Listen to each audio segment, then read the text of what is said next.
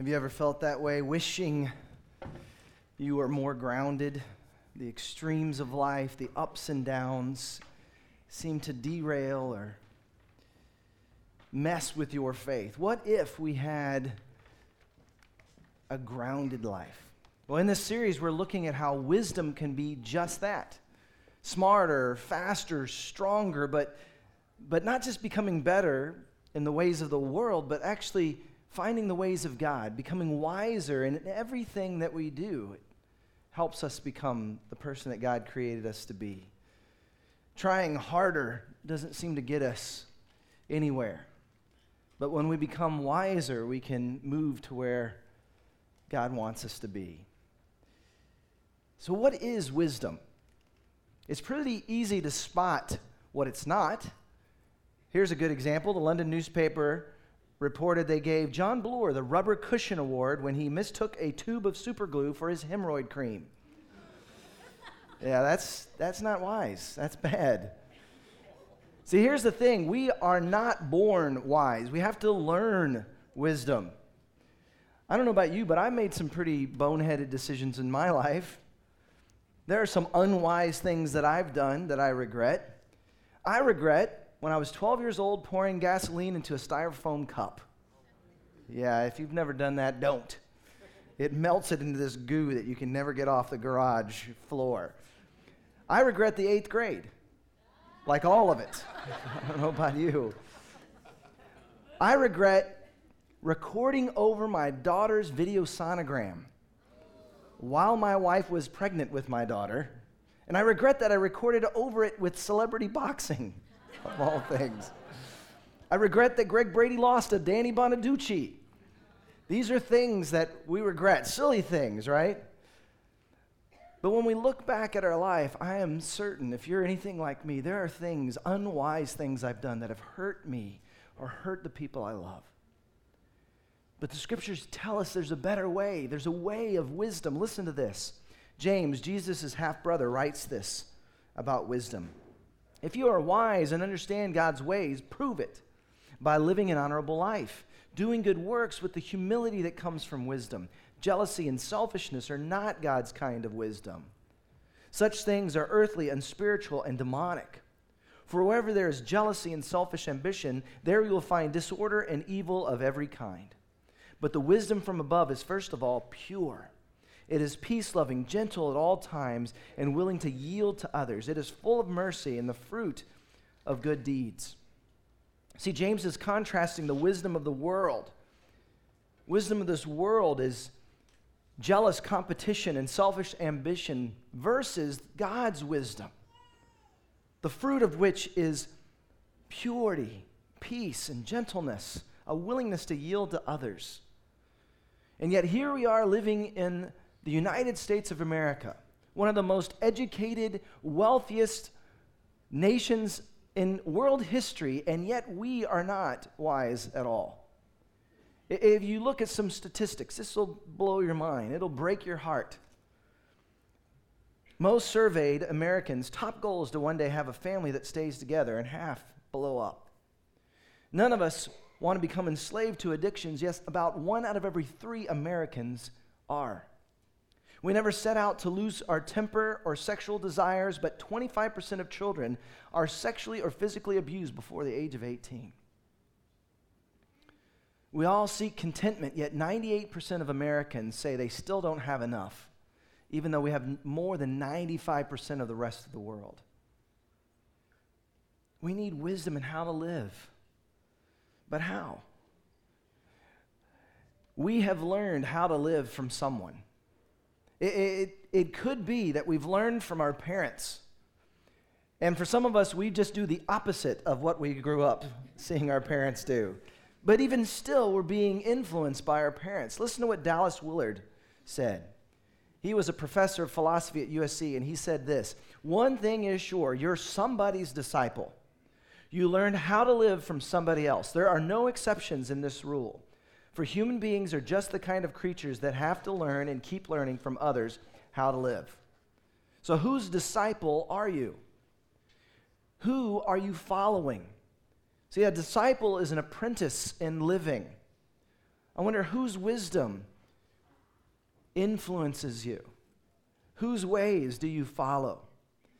And the answer in life will be seen in the fruit of how you live. Do people come to you because they see such wisdom? Or do you find yourself struggling with the ups and downs of life without being grounded? Maybe you think, you know what, I don't follow my parents. I get wisdom from the internet.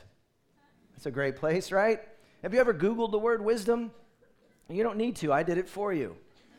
And there are 73 million websites that mention the word wisdom. How can you sift through all of that and, and, and, figure out what is wise? Well, once again, I've helped you with that. Let me give you just some of the best nuggets I've found on wisdom from the internet. See if this helps you.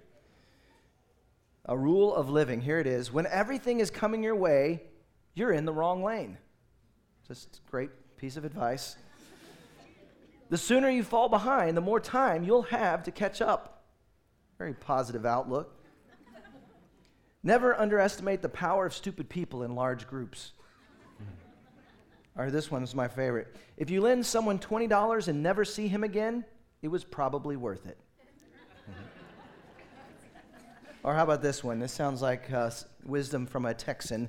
Give a man a fish and he will eat for a day. Teach him how to fish and he will sit in a boat and drink beer all day.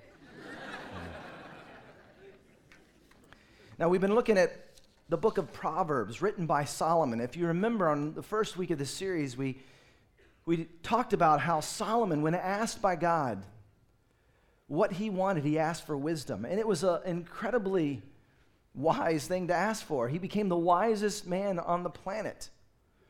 And, and the Proverbs that he wrote can, can actually help us and inform us in how to live. And the beginning of Solomon's life was quite remarkable.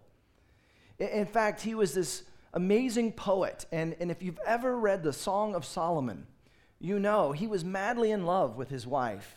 And he writes, it's, it's, a, it's a rated R kind of book. And we're not going to go into all of that today, but I will give you a couple of good pickup lines from the Song of Solomon. Here, here's one Your hair is like a flock of goats descending from Mount Gilead. she loves it when you say that. Or how about this one? Your nose is like the Tower of Lebanon, which is a really good thing. And then in his wisdom, he ruled the people of Israel in what is known as the Golden Age. It is said that in those days, silver was as common as stones in Jerusalem. Trade flourished.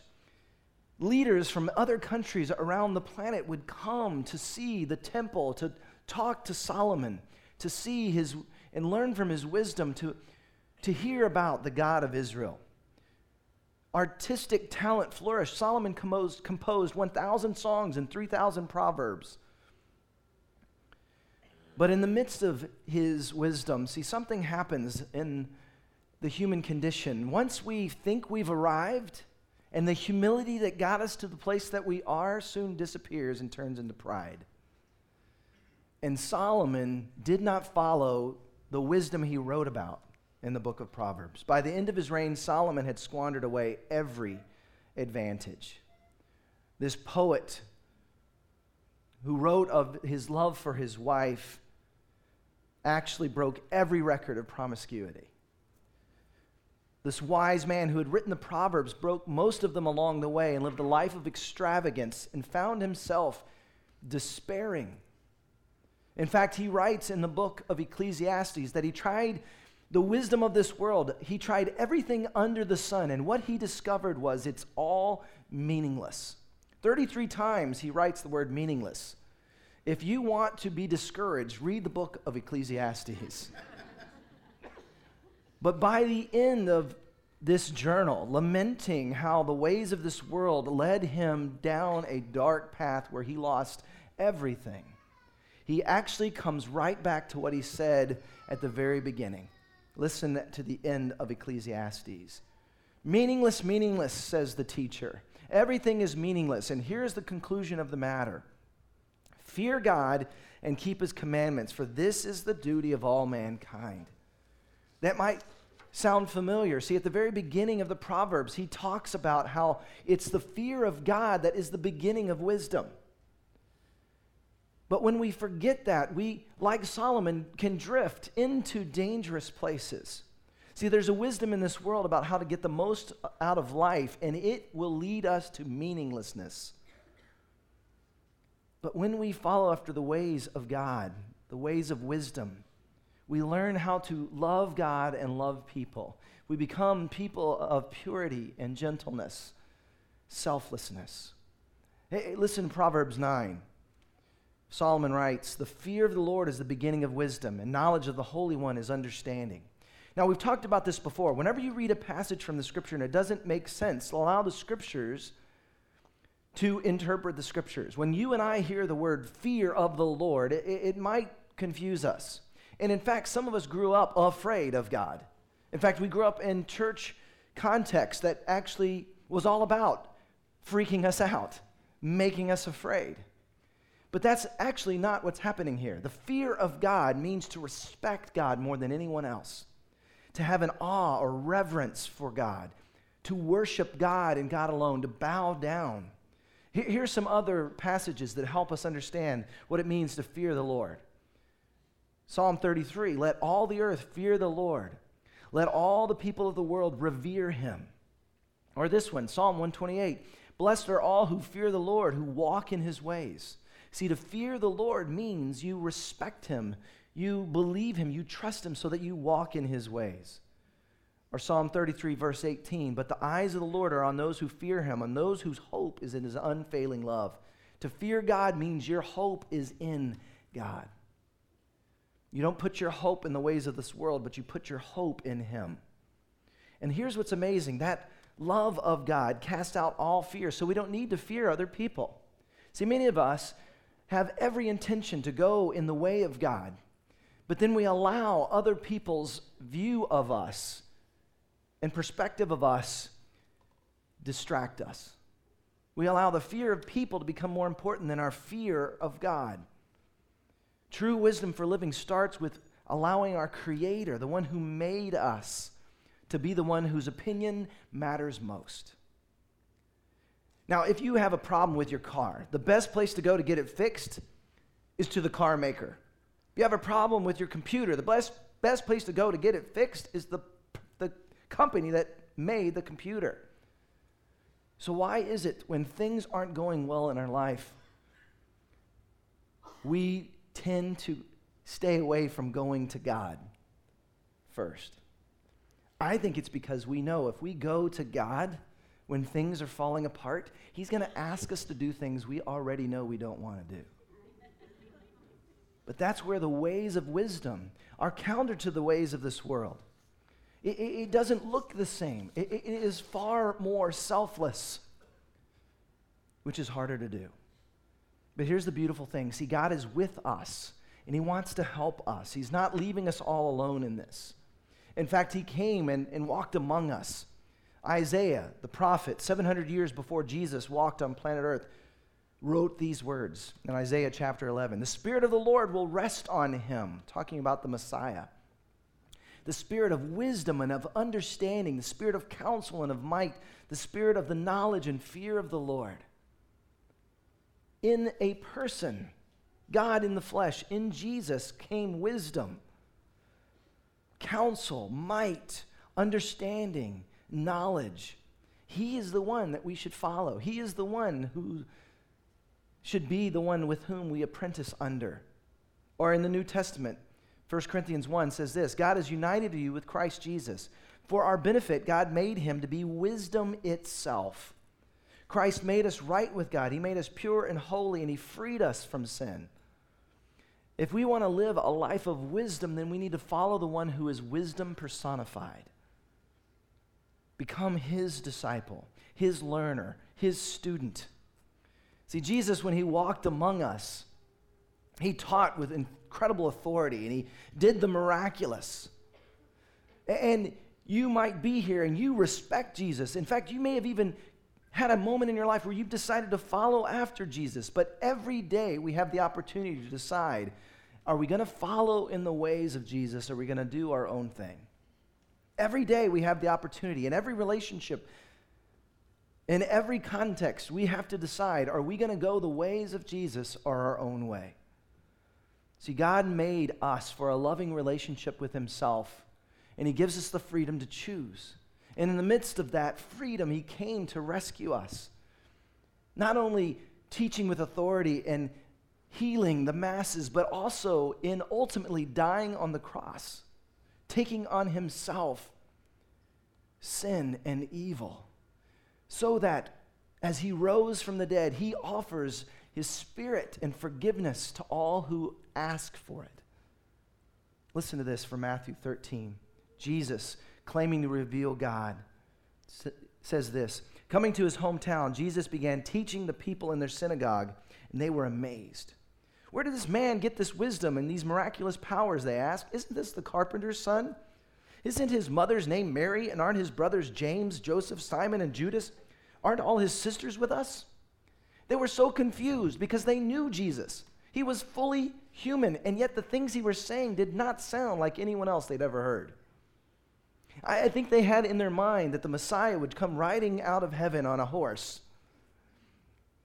Eh, they didn't have the, the, the expectation of the Messiah as he actually came, humbling himself, becoming a, an infant, dependent on mom and dad, and then growing up and taking care of his family as a carpenter. It was only the last three years of his life that he began to proclaim his identity, the Son of God. He taught with wisdom and authority. Listen to this story. It was amazing what began to happen. Matthew 9. Some people brought to Jesus a paralyzed man on a mat. Seeing their faith, Jesus said to the paralyzed man, Be encouraged, my child, your sins are forgiven. Now, if you stop right there, I'm sure you can imagine that would be a little bit disappointing. They carried their friend who could not walk. They could have carried him for miles. And Jesus did not heal him physically in that moment. He did something far more miraculous. He healed him spiritually. See, spiritual healing lasts for all eternity. The amazing thing in the scriptures is there are all sorts of people who were healed physically. Lazarus was risen from the dead, but guess what happened a few years later? He died again. People who could not see were uh, made to see, and then eventually they too died. But the greatest miracle was he can forgive sins. He can forgive us, make us clean, bring us into a right relationship with God. But some of the teachers of the law heard this and said to themselves, That's blasphemy. Does he think he's God? Only God can forgive sins. Jesus knew what they were thinking, so he asked them, Why do you have such evil thoughts in your hearts? By the way, wouldn't that have been creepy? Every time you had a, a whisper with some of your friends, and Jesus like, hey, I could hear that. he goes on to say, Is it easier to say your sins are forgiven or stand up and walk? So I will prove to you that the Son of Man, the Messiah, has the authority on earth to forgive sins. Then Jesus turned to the paralyzed man and said, Stand up, pick up your mat, and go home. And the man jumped up and went home.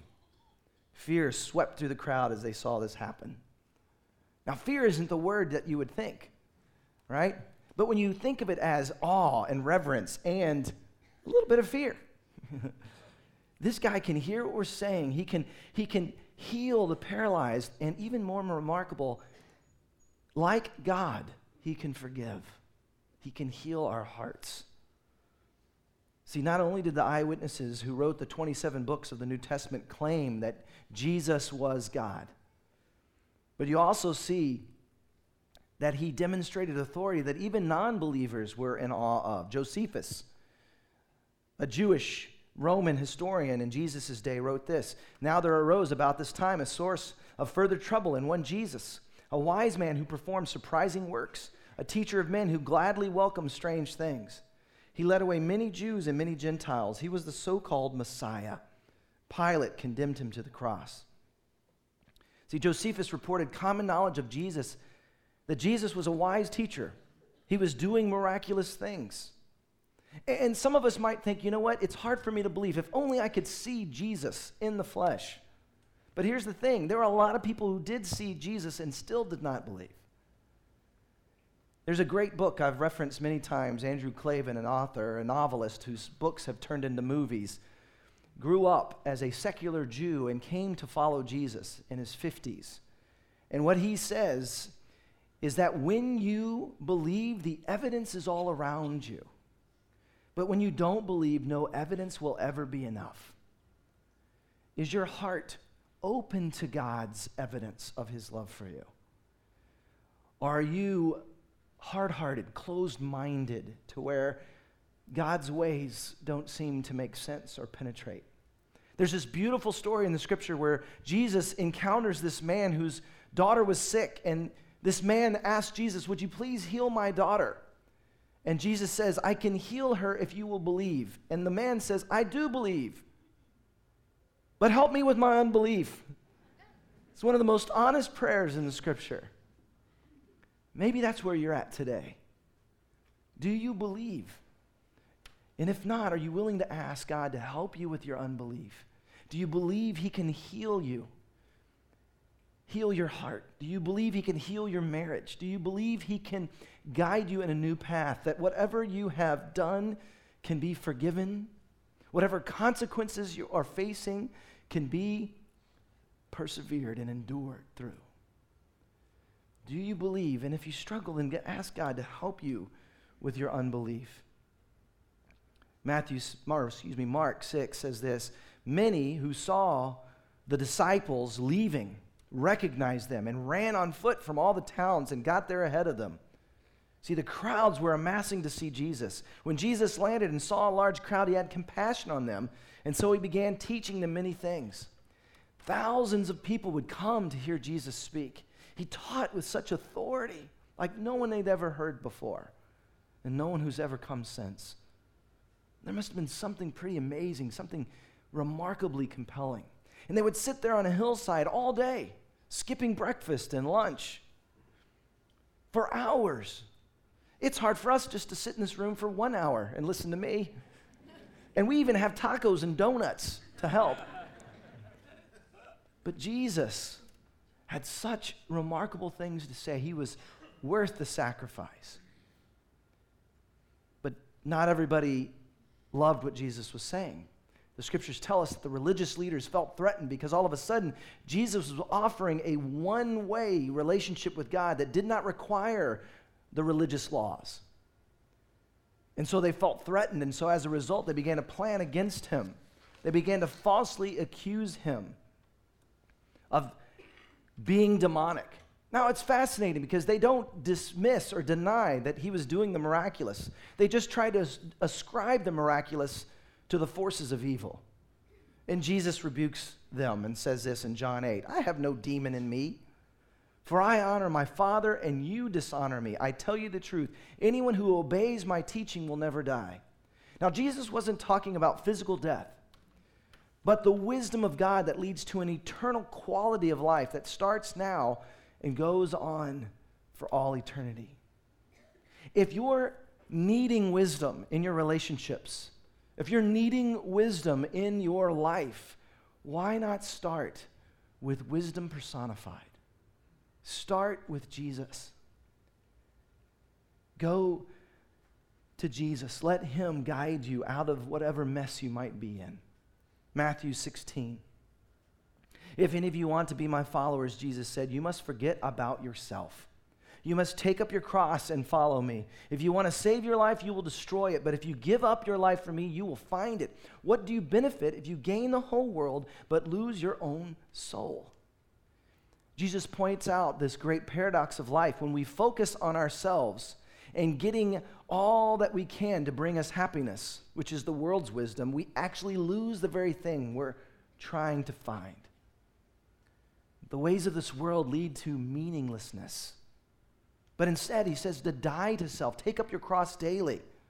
Now, in those days, the Roman government would crucify criminals right outside the town. And every day, coming into town or leaving the town, you would see people on crosses.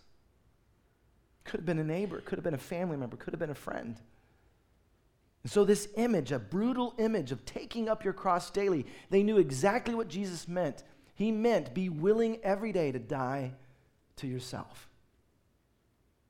But that is completely counter to the ways of the world. That is exactly the opposite of what the world tells us. But Jesus is saying if you want to experience the fullness of life, you actually need to die to yourself. He was trying to shock us into facing the spiritual law as real as gravity.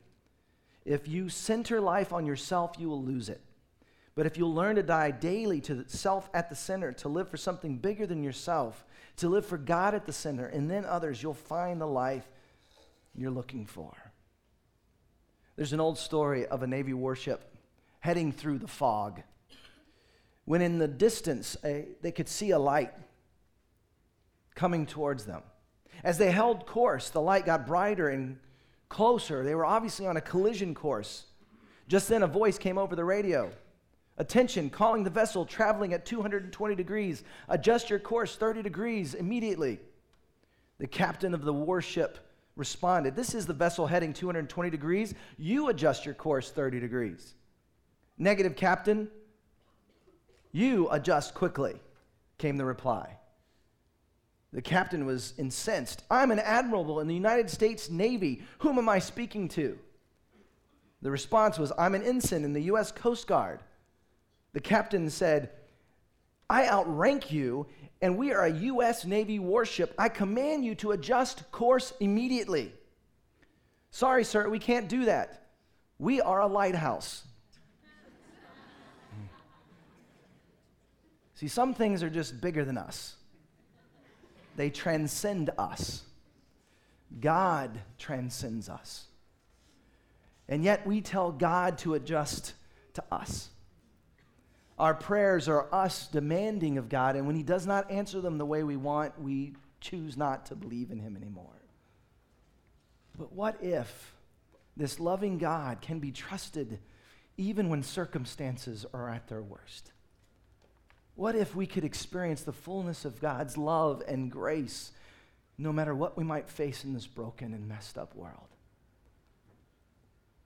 Psychologist and author Henry Cloud says this I would have to say that one question hovers above all others in importance of a person's functioning in life. It is the question Are you God or not? Now, that might seem like a silly question, but even for those of us who are followers of Jesus, if we're not careful, we can shift right back to being the center of our universe, as if everyone exists for our purpose, building our own little kingdom. The world tells us when you're not getting what you need, leave. The world tells us there's nothing bigger than us not God, not marriage, not parenting, not church, not society, not loyalty. But the problem is, this self centered wisdom is leading us to meaningless life. But when we let go of ourself at the center, when we ask Jesus to guide us, to be not only our rescuer, but our leader, our Lord, and ask Him to help us every day die to our selfishness, instead, follow after Him in His ways, we will find the fullness of life. John 10:10 10, 10, Jesus said, "The thief comes only to steal and kill and destroy. I have come that they may have life and have it to the full." Jesus offers us life as it was intended. Not shaken up by the ups and the downs, but grounded in a relationship with Him, following after Him in His ways. Are you allowing God to be God in your life? I want to invite you. If this is the first time, or if it's the one millionth time, in this moment to recalibrate your heart with God's heart. The only requirement to be right with God is to give up pretending that you're perfect or in control or good enough. That's us playing God. See, Jesus died to pay for all of our acts of treason, big and small ways that we play God. God, in His great love for us, paid the cosmic price of forgiveness to reestablish a loving relationship with all who want a relationship with Him. Matthew 28, Jesus said, I've been given all authority in heaven on earth. Therefore, go and make disciples of all the nations, baptizing them in the name of the Father and the Son and the Holy Spirit. Teach these new disciples to obey all the commands I have given you, and be sure of this I am with you always, even to the end of the age. And so this morning, we invite you to acknowledge, to connect your heart to this idea that God is with you. He wants to guide you into the life He created for you. Rather than trying to manufacture peace and joy, experience the one who is peace, who brings joy. And if you've followed Jesus for a long time, but, but maybe have found yourself drifting, I want to invite you during this next song to recalibrate your heart, reconnect your heart. Maybe you've grabbed hold of something you've taken back from God. You've decided that you know what's best.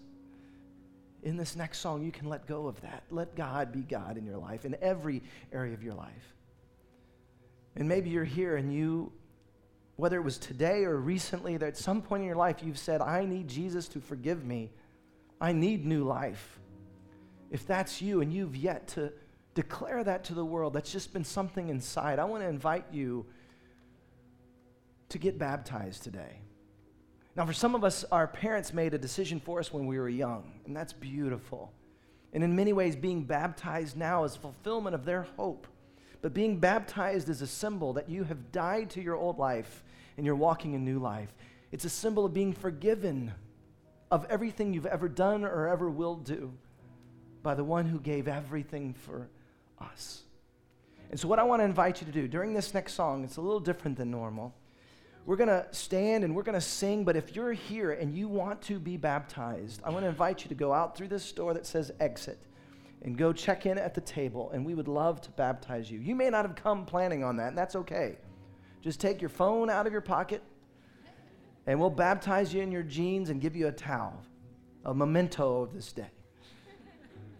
But don't hesitate to reconnect your heart to God, whatever it may be that He has. He has something for you, all of us in this room to take a next step in trusting Him more. So let's stand together. And during this song, if you want to be baptized, head outside. Otherwise, take advantage of this moment, reconnecting with God. Let's pray together. God, we sing these words that you reign, and I pray that would be true in every area of our life. You would not just reign over this universe but that you would reign over every relationship and every decision and every day in our life, that we would allow you to reign, to guide and direct, that your ways would become our ways, that others would look to us so we can point them to you. It's in Jesus' name we pray. Amen.